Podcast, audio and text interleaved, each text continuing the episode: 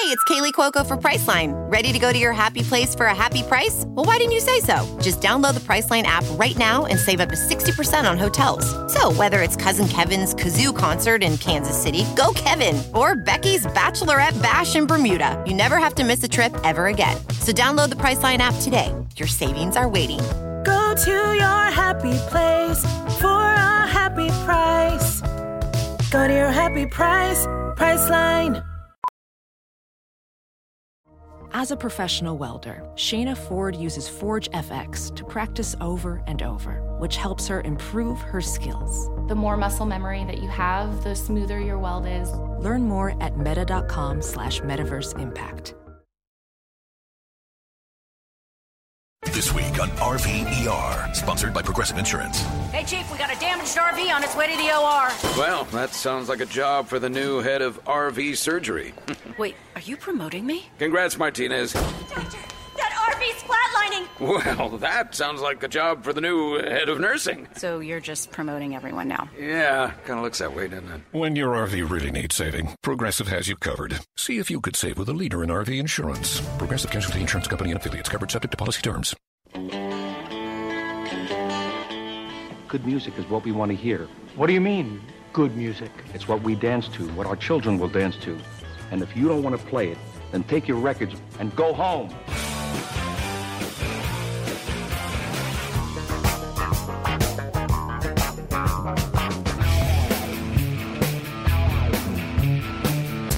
Did you have a band?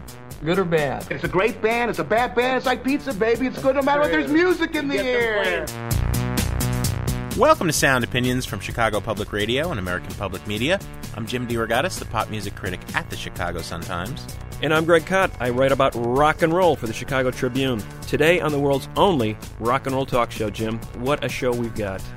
We've got one of the... it's rare that we can say we have brought someone into the studio, onto our show, that is a true pioneer, one of the legendary figures at the ground floor of an entire musical movement.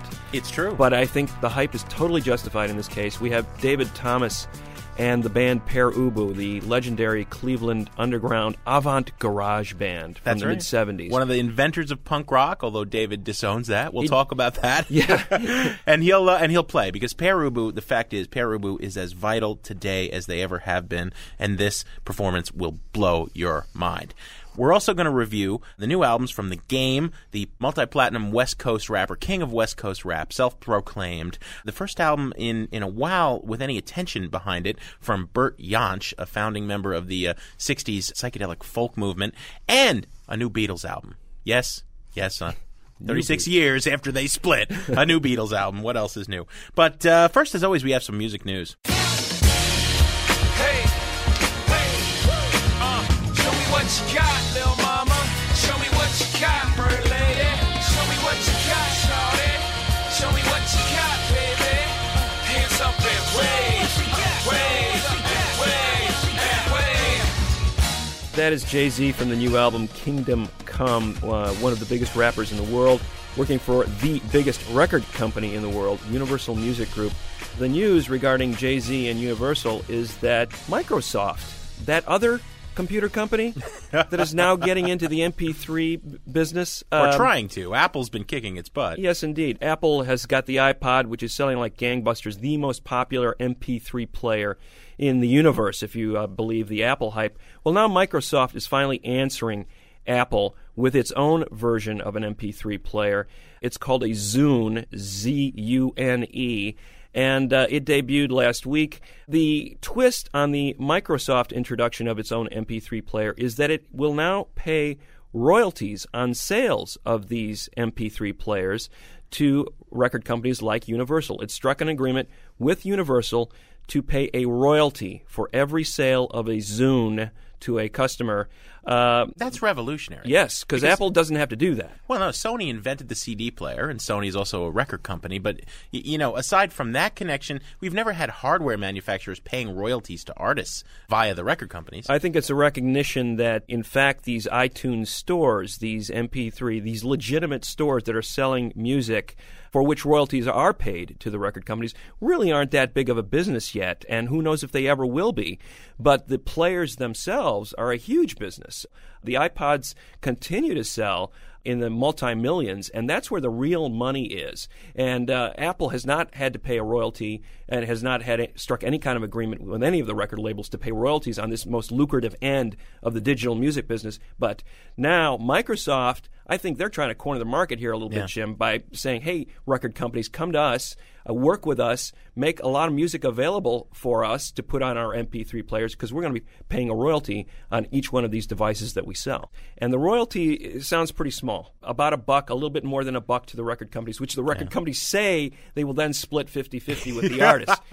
But you know what? Let's wait for the call from the artist who gets that check. Okay. I'd like to be under the sea in an octopus's garden in the shade.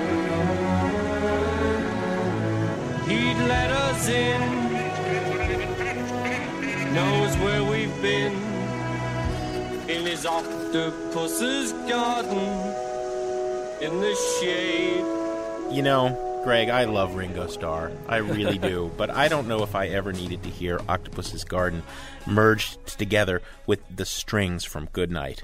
That is a sampling of the Beatles' new album, Love. What Love is a spin-off of the Cirque du Soleil production that just opened in June at the Mirage in Las Vegas. I'm not even going to comment on that. You know, the Beatles in Vegas with people in tights, whatever. Okay, if it's your thing, good. It certainly is a lot of people's thing, because Love Cirque du Soleil show has been generating $2.3 million a week and is expected to run for at least a decade. Again, big bucks to be had. And so along comes the venerated Beatles producer, George Martin, and his 37-year-old son, Giles. They dove into this full-on, with the full-on approval of all the Beatles, all the survivors of the Beatles. Yeah. Yes. I don't know what George and John think. The Beatles brain trust, you know, including Yoko Ono, Olivia Harrison, Paul McCartney, Ringo Starr, they all signed off on this. They thought, what a great idea. Harrison was good friends with the founder of Cirque du Soleil. And they struck up this friendship, and as a result, this CD was born. They wanted to create something new for this Beatles homage that Cirque du Soleil had created. They didn't just want to play over old Beatles track. And essentially what they have done is created the most expensive remix record in the history of popular music. Right. They have remixed the entire Beatles, not the entire catalog, 37 songs. 26 tracks on this particular record, mixed in with a bunch of other songs. So you've got these mashups where you're literally taking Beatles song A and Beatles song B and lopping them over each other. Giles and George, father and son, the Martins, have been paying no shortage of homage to DJ Danger Mouse, the New York producer who in 2004 took the vocal tracks from Jay-Z's The Black Album, put them on remixed and reworked versions of musical tracks from the White Album, a.k.a. the Beatles, and came up with the Grey Album. Right. That's a real mashup. When you take two things that you know, chocolate and peanut butter, that don't go together, you put them together, and you come up with something new, that's a real mashup. This isn't not so much a mashup, it's like a remix. Well, there are several examples of straight-on mashups. We're going to play one for you here. The entire album is not a mashup, but it is remixed. 2 discs. Yes. One, a plain old CD disc, can play on your boombox if you want. The other, the 5.1 surround sound remix DVD. No video on there, but this 5.1 surround, which nobody in the universe I know actually has. Yeah. I guess you can take it to a stereo store and have them sample it for you. Yeah, I mean, it's certainly an attraction for audiophiles. I admit, I don't have anything to play it on. We're low-tech here at Sound Opinions. But the stereo mix, and it should be mentioned, is pretty profoundly an improvement upon those Beatles CDs that came out in 1987. What they've done here, Jim, is they've gone back to the original masters, which the Beatles CDs did not. They went back to the original master recordings that the Beatles used, George Martin and Giles Martin, and they played around with this original source material, and they used the best of modern technology to make it sound really good. I mean, the fidelity of this stuff is pretty ear-popping, I'd have to say. Let's hear a little of it and then give our verdict. What we're going to play is the track that combines Within You, Without You, the Harrison Eastern drone, with Tomorrow Never Knows, the classic psychedelic epic from Revolver. Here it is on Sound Opinions.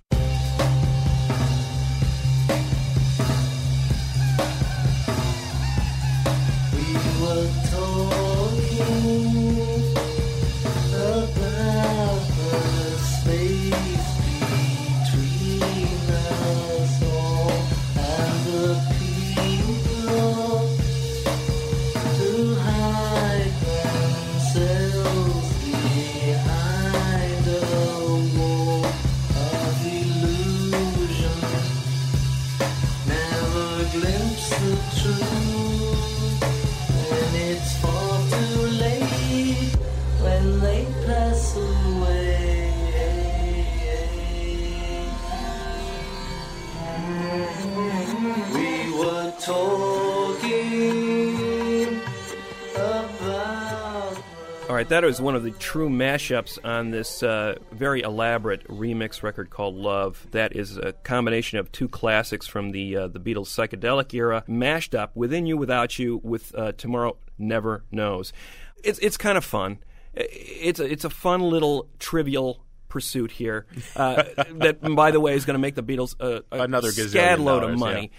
What it really does, Jim, is it sets up the fact, I alluded to this earlier, those Beatles CDs that were mastered in 1987 sound pretty crappy in comparison to this. So what they're really doing is putting out this teaser saying, listen to how great these remixes sound. So you can all buy it one more time. So now, I guarantee it, in the next couple, 3 years, we're going to see all of the Beatles CDs reissued again with these new mixes, going back to the original master tapes. You know, these guys have become a major marketing corporate machine par excellence. No one can rival the Beatles when it comes to making money and making more money on top of more money. Well, so that's essentially what they're doing here. This is not despicable. An essential Beatles right here. I'm more offended than that, though, even, because this was a noble idea that was executed professionally but without any real vision.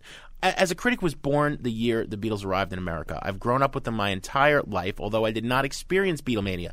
I want Generation Y to understand the good things about this catalog. I applaud attempts to recontextualize the Beatles. I think the Grey album is brilliant. I think Paul McCartney's dabblings with the DJ Youth as the fireman and the stuff he did with the Super Furry Animals, the Liverpool Oratorio, that's great. I mean, you know, take the stuff, rework it, make it electronic, open people's ears. Don't just remind us that it's elevator music. This could have been so amazing, and instead it's a piece of product as superficial, ersatz, glitzy, and commercially driven as the whole Vegas Strip. It belongs on the Vegas Strip, and that's about it. On the Sound Opinions, buy it, burn it, trash it scale, this is a trash it record, Greg, because it's so cynical. Yeah, you don't need it, and it would have been cool to see a Danger Mouse, you know, get carte blanche. Okay, you go play around with these masters. Bring in an outsider and have him go crazy over those master tapes. Who knows what this could have sounded like? But as it is, it's clearly a marketing ploy to set up the campaign for the upteenth reissues of the Beatles catalog. And for that reason, you've got to give it a trash it. I'm with you, Greg, and as you know, money can't buy you love. But love is all you need. All right, let's move on. Another newsworthy release, this time from a West Coast hip-hop artist. I'm the Doctor's Advocate. Dre shot you, brought me back from the dead. That's why they call him the Doctor. The Mavs gon' drop him, and 50 ain't rockin' with him no more. It's okay, I get it poppin'. Whole club rockin' like a 6-4 Impala. Drink Chris, throw it up, call it hydraulics. Then send the cup, call it hypnotic. I bleed Compton, spit crackish. Greg, that is a track called It's Okay, Friends, One Blood, from the much-anticipated sophomore album Doctor's Advocate by West Coast rapper The Game. The 26-year-old West Coast rapper known to his mom as Jaycion Taylor. Mr. Taylor told MTV News recently, if Straight Outta Compton never hit, this record would have been Straight Outta Compton. What he means by that, referring to the 1988 classic by NWA, is it's the epitome of a West Coast gangster rap album. He considers himself the new king of West Coast rap, and he got a big push toward claiming that title on his last album, 2004, the documentary His Debut, was produced by Dr. Dre, who is the doctor of the title, the Doctor's Advocate here, and Dre is all over these lyrics, but he's not producing the record. Dre and 50 Cent gave The Game his start.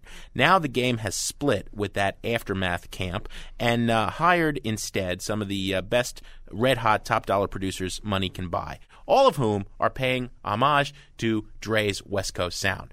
And as I said, many of the lyrics are about he's alternately kissing up to, trying to get back into the good graces of Dre and that crew, and insulting them. That's one major theme. The other is the gangster rap standard tropes. He's a very bad man, very dangerous, he would have you know. He has sex with many, many women, and he does lots of drugs. None of this is new. We are going to play the title track, Doctor's Advocate, here on Sound Opinions. I didn't mean to walk away, but I hear every word they say. I guess my mind just drew a blank, like now I'm sitting in this dead eye cage, reminiscing about my days. Put your blood all over my slate, it's the devil saying. Dre. I ain't mean to turn my back on you, but I'm a man, and sometimes a man do what he gotta do. Remember, I'm from Compton too. I saw you in Easy, and I'm so I start wearing khaki suits. I was 12 smoking chronic in 92. I had a choice, be like Mike or be like you.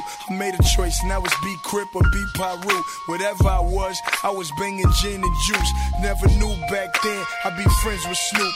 Now I gotta keep it gangster cause it's in my roots. So I owe you my life. When I betrayed you, I try to think of what the fuck Eminem might do. If ever I hated him for that black shit track and shit, and out bumping Dre after D Barnes got slapped. When Doc say it's a rap, it's a rap. It's still Aftermath, and ain't nothing after that. That is the title song from the new album, The Doctor's Advocate. Basically saying, man, I miss you, man. I miss you, Dre. So The Game looked up to Dr. Dre. I mean, Dre mentored him, signed him, oversaw his first record. But then The Game made the mistake of getting into a war of words with 50 Cent, one of Dre's other proteges that he had signed and nurtured all along. And in this war of words, The Game ended up the loser. Dre had to pick one or the other. He picked 50 Cent. He said, get off my label. Basically, The Game left Dre's label, left Dre's production facility, moved to Geffen, made this record, named it after Dre, but it doesn't have anything to do with Dre anymore, nor 50 Cent, who wrote a lot of the hooks on that first record. I see him as sort of like the Alistair Cook of gangster rap. I mean, he's like the History Channel of gangster rap. Remember back when we were in 92, we were smoking Chronic, when we were listening to the Chronic, and Doggy Style was coming out. And it's like a history. He's reminiscing so fondly about this musical movement that came out of L.A. in the late 80s, early 90s, and he's referenced, he name-checks everybody several times. Dre is mentioned more than 40 times alone on this record. He mentions Snoop Dogg dozens of times. I mean, it is literally like this History Channel retrospective of what made gangster rap great. Except that it's, NC-17 rated. In that song, Too Much Cristal in the club not to get drunk. Too many blanks in the world not to blank. Too much Chronic in the studio not to roll it up. Oh, it's like, that is so old and played. And Kanye West, his mama, is going to be ashamed of him. Donda West is going to be ashamed because it is the slightest artistic and most insulting sexist track that Kanye's ever had a hand in is Wouldn't Get Far, which is all about these alleged loose women who are the eye candy in all the rappers' videos and hop from one video to another and from one rapper's bed to another. It's despicable. And when The Game compares it to Straight Outta Compton, let us not forget that along with Dre and the other boobs and NWA kind of doing the pandering to the street was Ice Cube doing searing, piercing political stuff with Blank the Police. I mean, That is a track that if you heard that track in 88, what happened in the wake of the Rodney King verdicts would never have surprised you.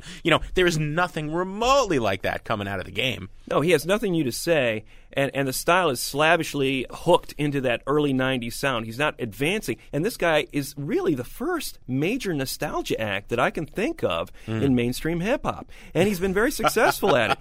But I tell you, the one thing that makes this record interesting for me, and I'm ready to trash it just as I did the first record, which I thought was really awful, is this really weird personality issue that he has with Dre and with 50 Cent. That's Kevin Federline talking about, how he's got no money now because Britney left him. I mean, who cares? There's evidence of a real personality here is what I'm saying. And it may be a sick, weird, twisted, bizarre personality, but nonetheless a personality all its own. And from that standpoint, sample some of this. Maybe burn a couple of these tracks. This is a burn it from you. I would actually say burn it because some of the grooves are pretty cool. I think will.i.am comes up with a cool groove, and you're going to want to hear a little of it just because it's going to be ubiquitous. But don't spend your cash on it.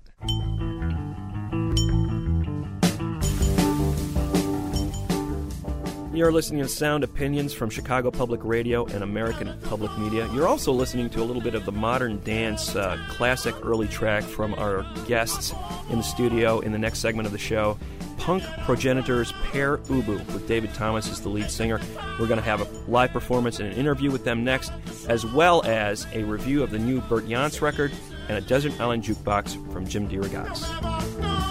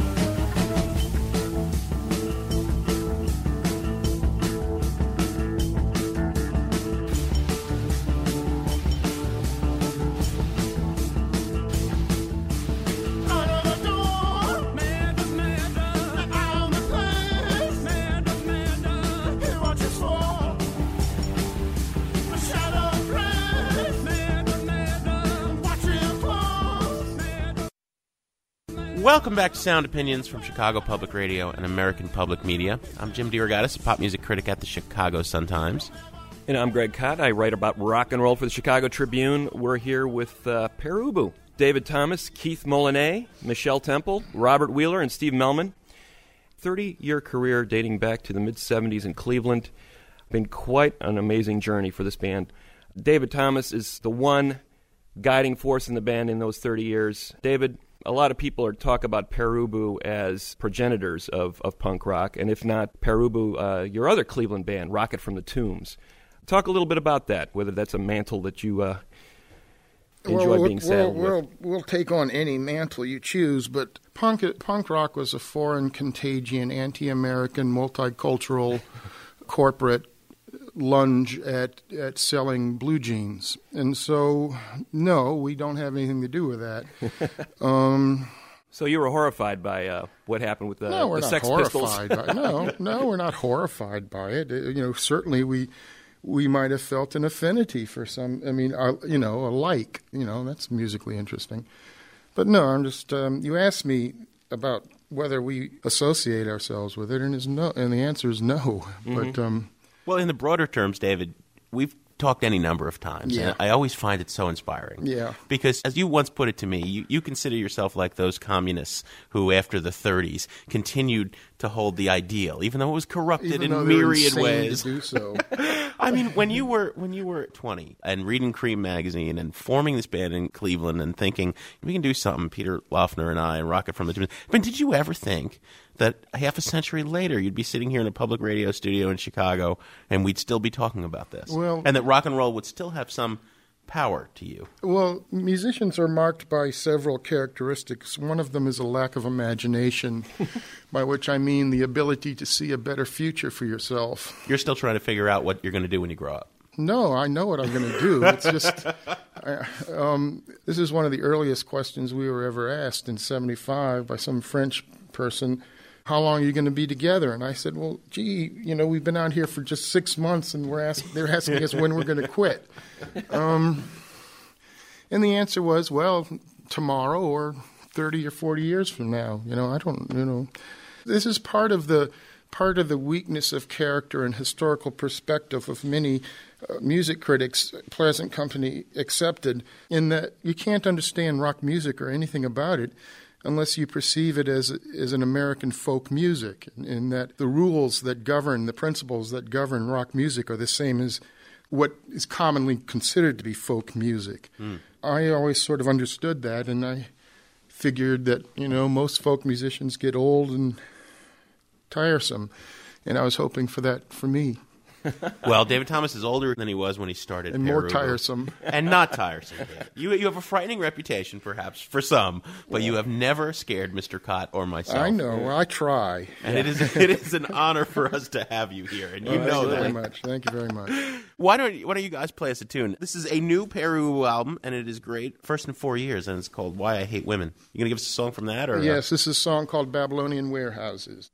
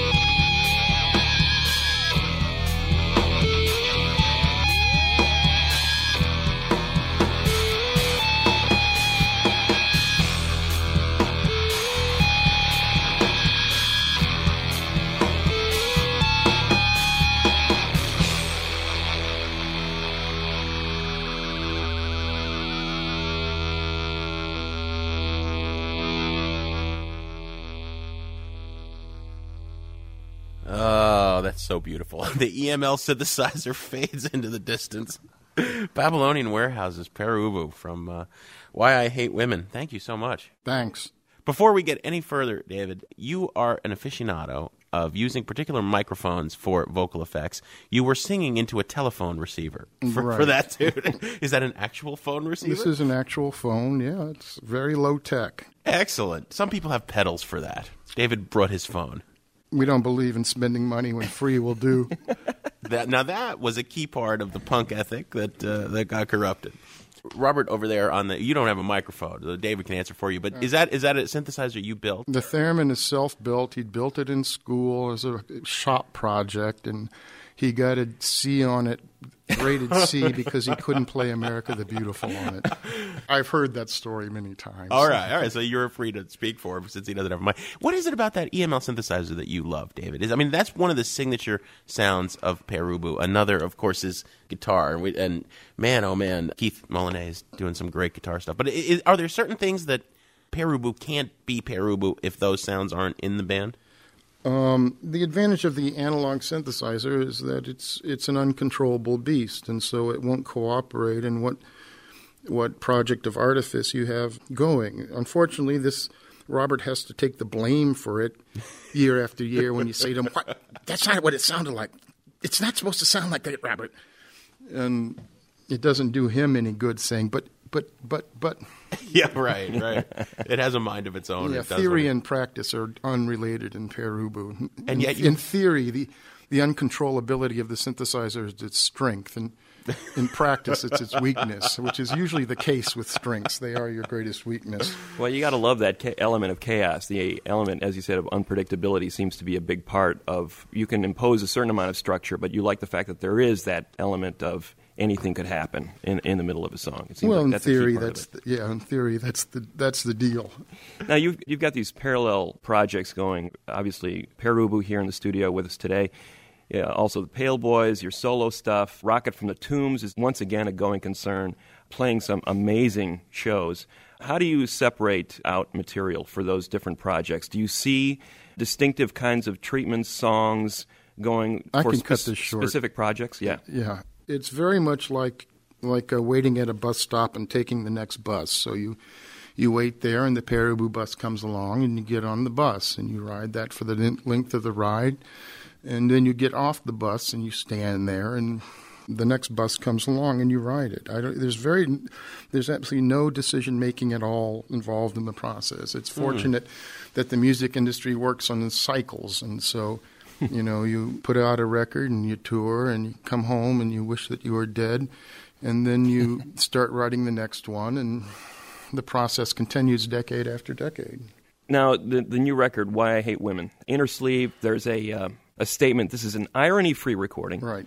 You've talked a little bit about the influence of Jim Thompson, the pulp novelist, on this project. You're creating a character here. We just heard a pretty riveting account in Babylonian warehouses. I would imagine, are all these songs from the perspective of this character, one character that you've created in this record, or is there multiple characters in this record? I don't know how to answer that, because when I come up with an idea for the lyrics of an album, you know, you construct a backstory, and from that backstory, I like to choose one moment, one psychological moment, and that to me is what the album's about. It's about an instant in time. So Is there more than one character? Probably. I don't know. I'm not paid to analyze it. You know, I'm paid for that moment. Do you think people are understanding that this is in the voice of a character? I mean, are you getting, gee, David, why do you hate women? No. This is one of the reasons why I ended up, you know, the name came to me in a bar, and it seemed to be I was searching for a title that Jim Thompson would approve of. So I knew it was going to be mildly vexing and annoying at various times. But one of the prime reasons why I decided just to go with a title is because all this nonsense in rock music, this mythology that the singer is some tortured soul crying out in the wilderness. They're just stories. You know, they're made up. 22-year-olds do not have tortured souls. I don't care what they think. So, yeah, I mean, this notion that for some reason rock songs aren't made up, you know, is so it's laughable to have to say it, but I'm afraid it's true. You've been playing characters from the beginning, though, David, and this notion of teenage angst and the misery that imposes, I mean, that was fodder for plenty of Pere Ubu songs and Rocket songs a million years ago. That's a great we concept. Had a very unique perspective on it, though. Yes. This was really, I mean, if you can have post-industrial and post-modern, you can certainly have post-angst. You know, The Final Solution was absolutely written as a post-angst song. Mom threw me out till I get some pants to fit.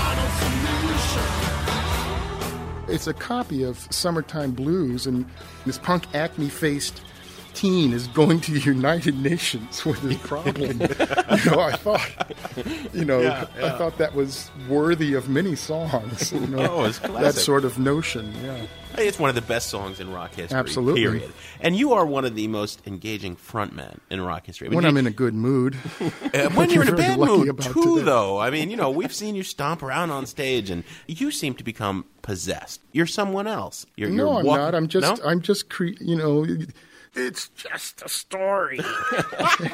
You know, you tell stories with everything you've got to give to the story. I mean, why bother otherwise? When you brought Rocket from the Tombs back around again for the first time in, 20-plus years, and it just left my jaw on the floor. Well, and where does that come from at this stage? You say, it's not about that anymore for these guys. And it was. It was this amazingly brutal, intense experience. Okay. Well, where does it come from? I'm a musician. Nothing's changed in the way I or we approach music in 30 years. So why shouldn't it be that brutal still? David, as daily newspaper critics, we can listen to the Stones circa 64 or 65. And they're phoning it in. And hear that brutality that was there once. You know, and you see them now, and it's Vegas. It's a show review. Well, we're not the same band. We don't come from the same background. We don't have the same dedication. They don't. Somebody doesn't have the same dedication to what they're doing. Yeah. It makes a lot of difference if you simply refuse to change your ideas. Because if you refuse to change your ideas, you don't get confused. You know, the Rolling Stones, I suspect, have changed their ideas. You have a good idea, you stick with it. It's like the bus. If you get on a good bus, you're going to take it to the end of the line. It's a good bus. If they're serving soft drinks and candy and popcorn, you say, I'll go to the end of the line on this one. It's a happy bus. Yeah. Let's take the bus somewhere. Are you going to play us another song from Why I Hate Women? Let's tell people real briefly before you launch into this. So you guys are touring, as you almost always are. Pointlessly. And our listeners in Minneapolis are going to be able to see you at the 400 Bar and then at the Abbey Pub in Chicago. I think we'll give them advance warning. Good. Do you want us to play now? Sure. Okay. Take it away.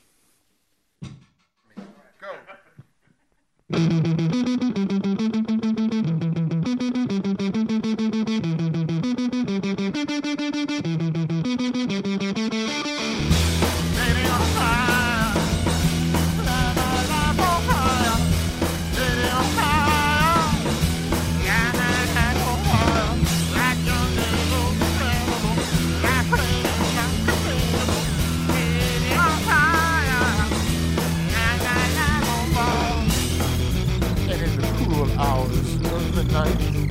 She kisses me and lifts my head off. You know her name, round of the gasoline. I fuck you.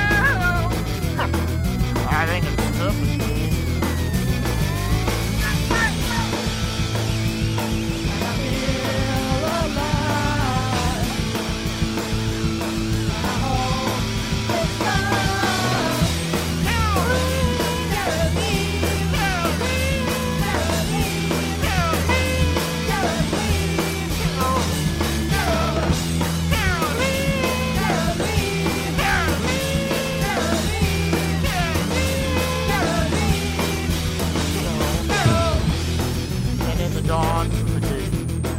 the sun sets and I don't fire and it has burned away.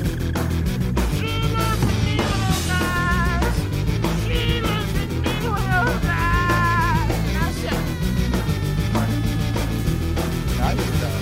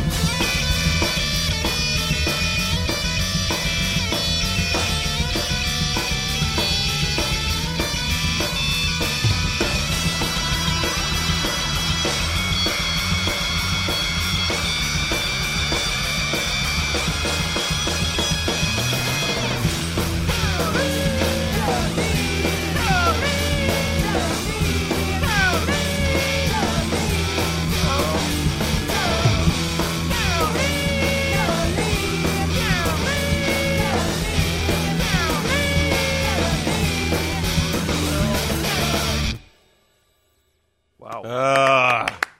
Caroline, I feel alive. Pere Ubu. Thank you so much, David Thomas and Pere Ubu, for coming by Sound Opinions. It's been an honor to have you guys here. Thank you. Okay.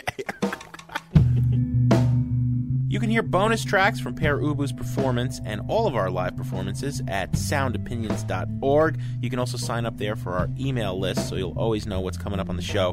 We're going to be right back on Sound Opinions from Chicago Public Radio and American Public Media with a new record from the freak folk icon Bert Jansch and my Desert Island Jukebox pick.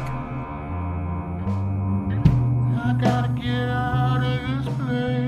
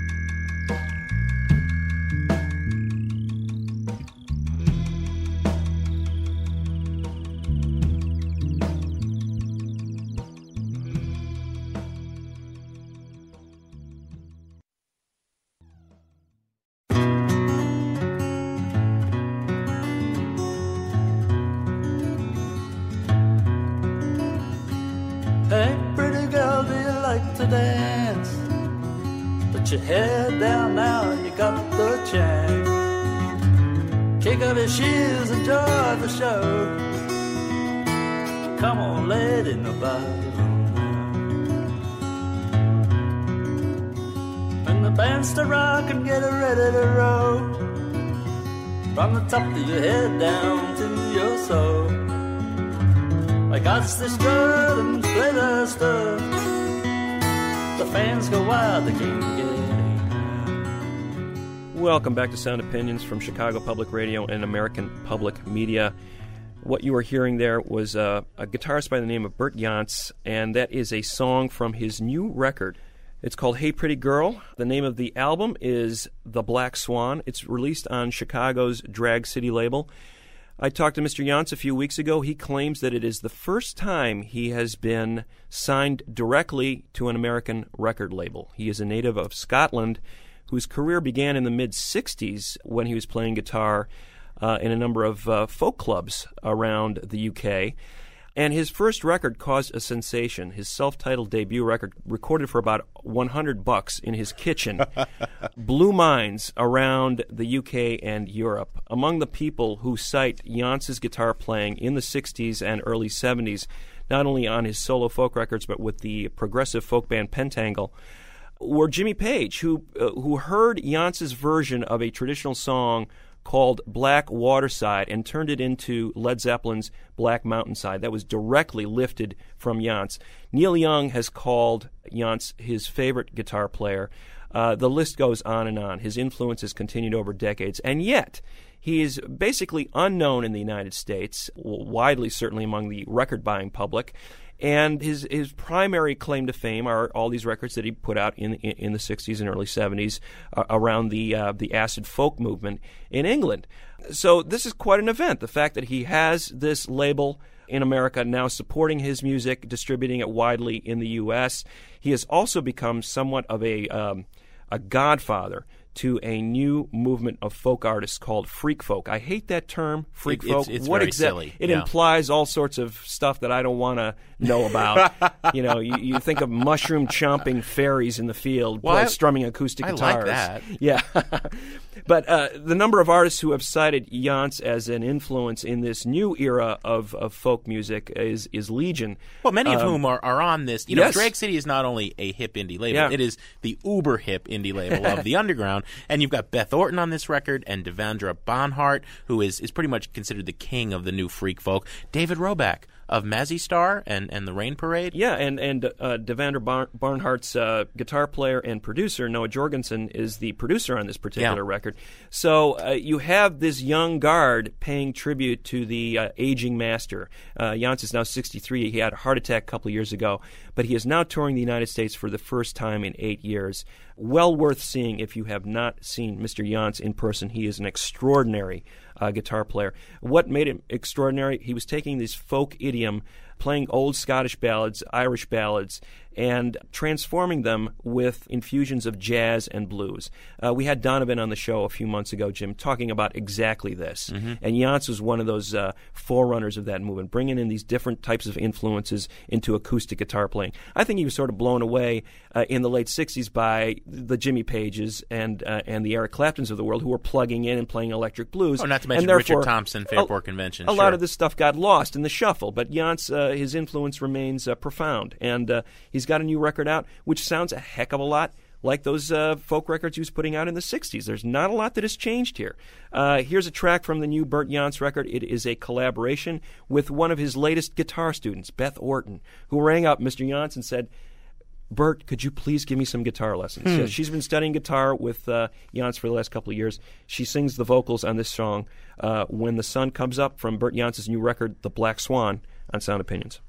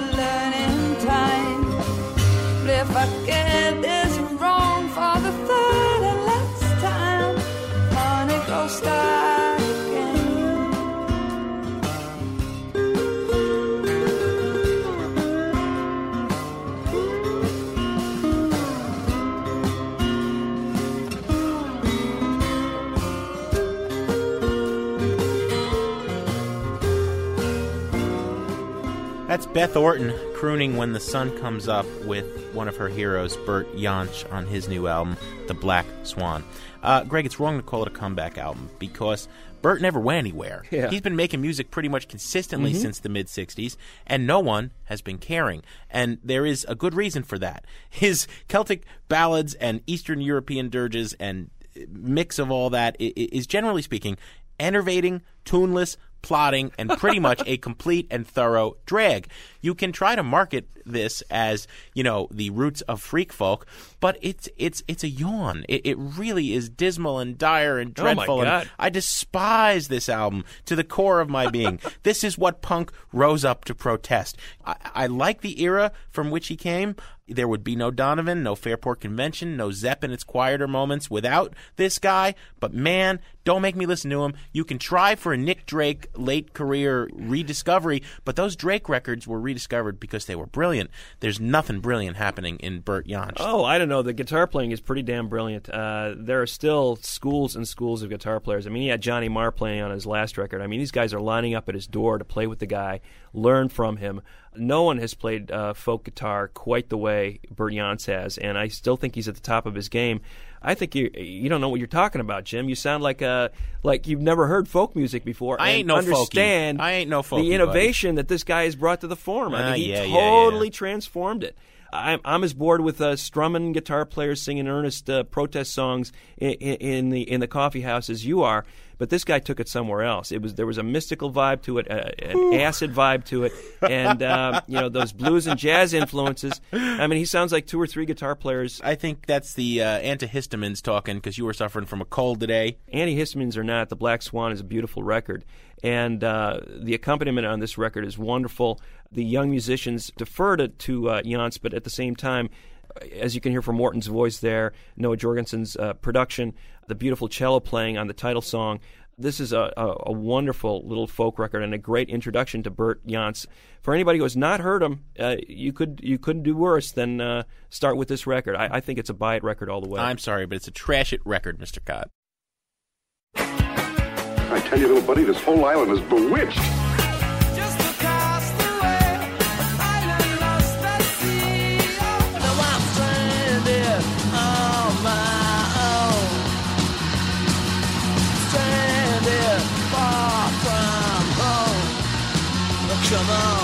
You remember, we were shipwrecked together. All right,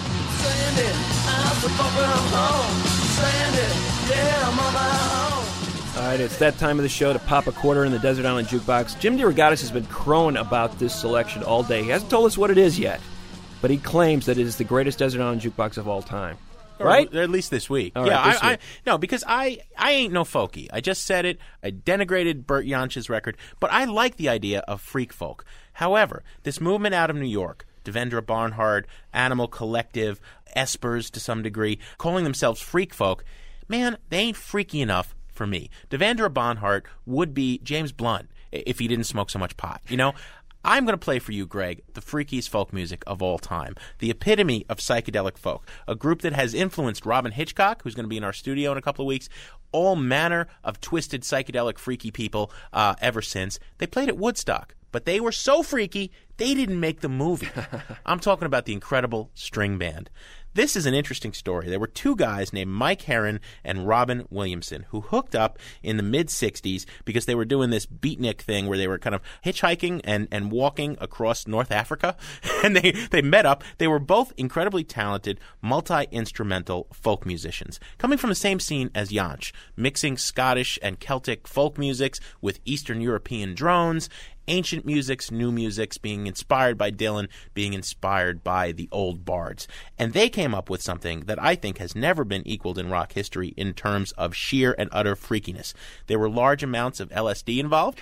There was communal living. There was, free love and all sorts of weirdness there. In fact, both guys eventually wound up bringing their significant others into the band. One was called Licorice and the other was called Rose, and it was as a quartet that they played Woodstock. They put out a couple of records produced by Joe Boyd, who was coming off the success of Fairport Convention and the first Pink Floyd recordings. Mm-hmm. So Boyd knew how to get the folk sounds, and he knew how to get the freak sounds. And I think the two have never been better, freaky and folky, than on the Incredible String Band's best album, The Hangman's Beautiful Daughter. I'm going to play for you a track called The Minotaur Song. You know what a minotaur is, the classical beast, as Williamson, who, I got to say, has a vocal that's sort of like a slippery eel. It spans two or three octaves and rarely is ever in anything resembling tune, but it's just that there's no voice like this ever. The Minotaur, he's as nasty as it can get, and the reason is he's suffering from insomnia. He can't get any sleep because his horns get in the way, and there's at one point where the song... I know exactly what he's talking about. The song breaks down, and you hear the Minotaur going moo and snoring, kind of, and trying... He's like waking himself up. I mean, this is the silliest, weirdest, bizarrest, and Williamson sings, you know, I'm half bull and I'm half man. And you got to see the cover. Here's the album cover, because they're all like hanging out in the woods, clearly stoned out of their gourds and ready to eat some bark. I mean, this is freaky folk. This is great. This is the Minotaur song on Sound Opinions from the Incredible String Band. Straight from the shoulder, I think like a soldier. I know what's right and what's wrong. He knows what's right and what's wrong. I'm the original discriminating buffalo man, and I'll do what's wrong as long as I can. He'll do what's wrong as long as he can. I live in a labyrinth under the sea, down in the dark as can be. I like the dark as can be. He likes the dark as can be. I'll even attack you or eat you whole. Down in the dark my bone mills roll. Porridge for my porridge bowl. Porridge for his porridge bowl. I'm strong as the earth from which I'm born. You're strong as the earth from which he's born. I can't dream well because of my horns. He can't dream well because of his horns.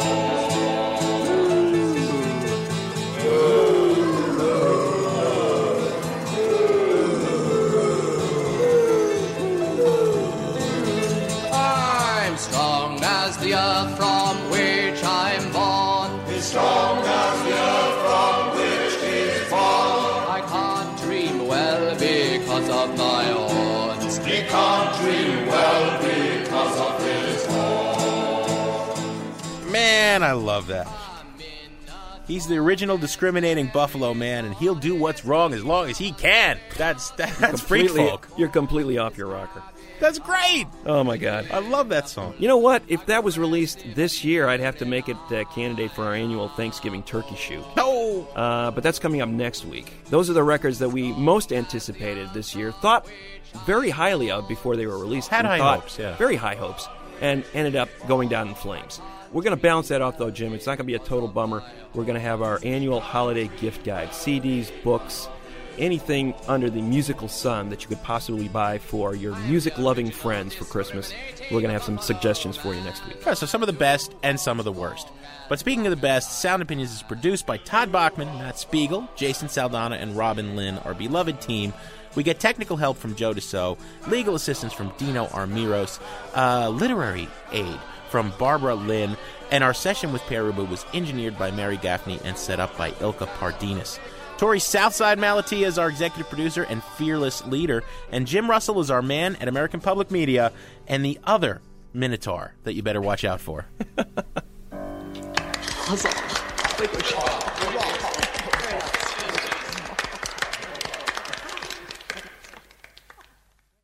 In the drawing room, a group of suspects gathered.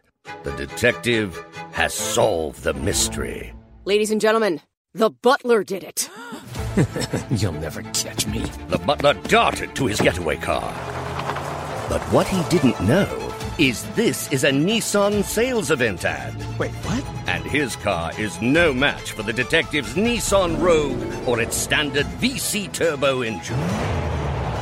Save on one of your own at the Nissan Thrill of the Drive sales event.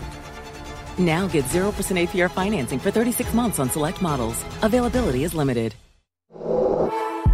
For well-qualified buyers, 0% APR financing for 36 months available on new 2023 Altima, Rogue, and Pathfinder when financed through NMAC. Must take delivery from new dealer stock. 36 months financing at $2,778 per month per $1,000 financed. Actual down payment may vary subject to residency restrictions and NMAC credit approval. Not all buyers qualify. Dealer contribution may affect actual price set by dealer. Contact dealer for details. Offer ends 2/28/23.